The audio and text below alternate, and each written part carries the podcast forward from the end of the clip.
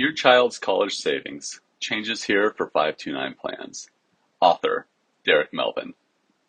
With continuously rising costs of higher education, college savings for your child has become more of a priority than ever. When it comes to savings vehicles for your children's college, 529 plans are always the first one mentioned. This is for a good reason, as 529 plans offer quite attractive tax benefits. Once you feel your debt repayment, retirement savings, and other personal goals are on track, it can be beneficial to start thinking about funding a 529 plan for your child. 529 plans have quite a few benefits, but can be limited to what you use the funds for if you don't end up using all of the money for qualified educational expenses. There have been recent changes that are important to this matter, making the funds that may be left over in a 529 plan more flexible to use for your child's future. With that said, let's dive into 529 plans and the changes ahead. What is a 529 plan? The most popular vehicle at the moment for college savings is the 529 College Savings Account. This is basically a Roth IRA for college. You make after tax deposits into the account. Any investment gains are tax free. You can withdraw the money from the account tax free if the money is used for college expenses. If the money withdrawn isn't used for college, you must pay income taxes on any investment gains plus a 10% penalty. These accounts are super flexible. The limits on contributions are very high. Most plans will let you add money until the balance is around $450,000 currently, and that amount just over time to account for inflation. You, the parent, are typically the account owner and name a beneficiary on the account, your child. You can change the beneficiary at any time to another child. If your kid gets a scholarship, most plans enable you to withdraw the equivalent value of the scholarship without penalty. Bottom line, the government wants our children to go to college, so they make these accounts attractive for the purpose of paying for college. Many states offer state sponsored 529 plans that provide state tax deductions on contributions.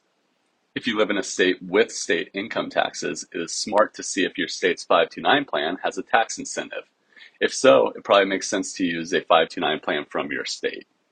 However, you don't have to use your own state's plan. You can open an account wherever you choose. I generally recommend people start with a 529 college savings plan. If the goal is to pay for more than in in-state public school, we want to revisit the college savings strategy after the 529 plan accumulates a decent balance. Then we often transition future contributions to more flexible investment account that doesn't penalize you if the money isn't used for college. Some parents plan to pay for any school in the country, but their kids end up staying at an in-state public school. Your wallet will thank you for your children in that scenario, but you will be kicking yourself if you have hundreds of thousands of dollars in a 529 plan that won't be used for college. Pros of 529 plans. As mentioned, the positives of 529 plans are the tax benefits. First, contributions grow tax deferred and qualified distributions distributions used for qualified education expenses are tax free. Second, if you live in a state that offers state tax deductions on some of your contributions to a 529 plan, we will get to take advantage of that as well. Overall, pretty good deal here. Cons of 529 plans. The primary downside of a 529 plan is the lack of flexibility if the funds are not used. Let's say that you oversaved and counted on your child going to undergrad and medical school. Turns out four years of undergrad was enough for them and the funds in the account remain unused. Well, you have two options. First, transfer the funds to another beneficiary, like another child, grandchild, niece or nephew, etc. Option two, withdraw the funds. With this option, you must pay taxes and a 10% penalty on the investment growth in the account.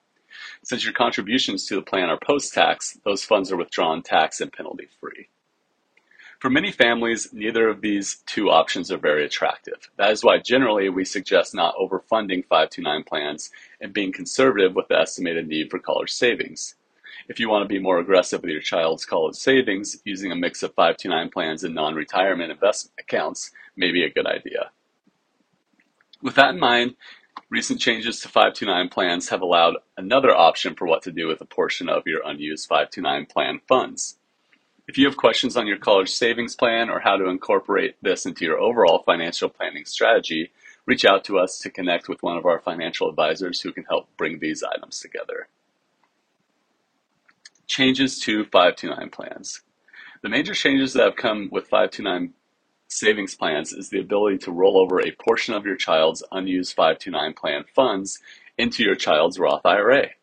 Starting in 2024, 529 account holders will be able to transfer up to a lifetime limit of 35000 to a Roth IRA for a beneficiary. This is a significant change, as now not only can 529 plans be used for college savings, but also can play a large role in helping them save for retirement if you have up to 35,000 of unused funds in the plan. A Roth IRA is a retirement savings tool that allows funds in the plan to grow tax deferred and qualified withdrawals are tax free. Qualified meaning withdrawn after age 59 and a half or other extenuating circumstance. The limit for Roth IRA contributions is 6500 in 2023.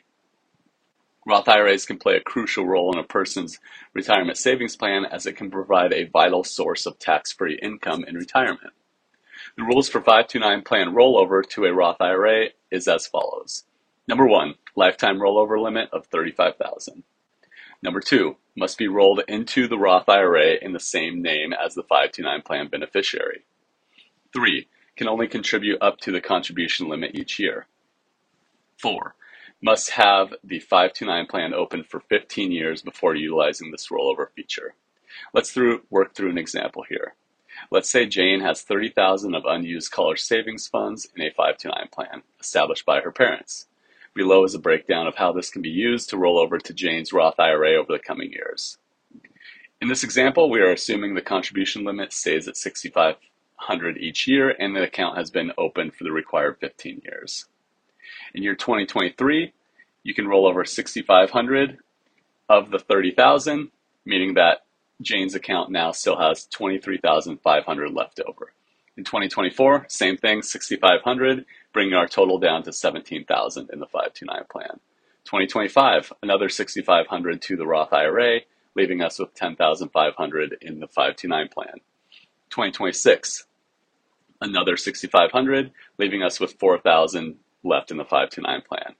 In 2027, we would do that last 4,000, giving us zero remaining dollars in the 529 plan.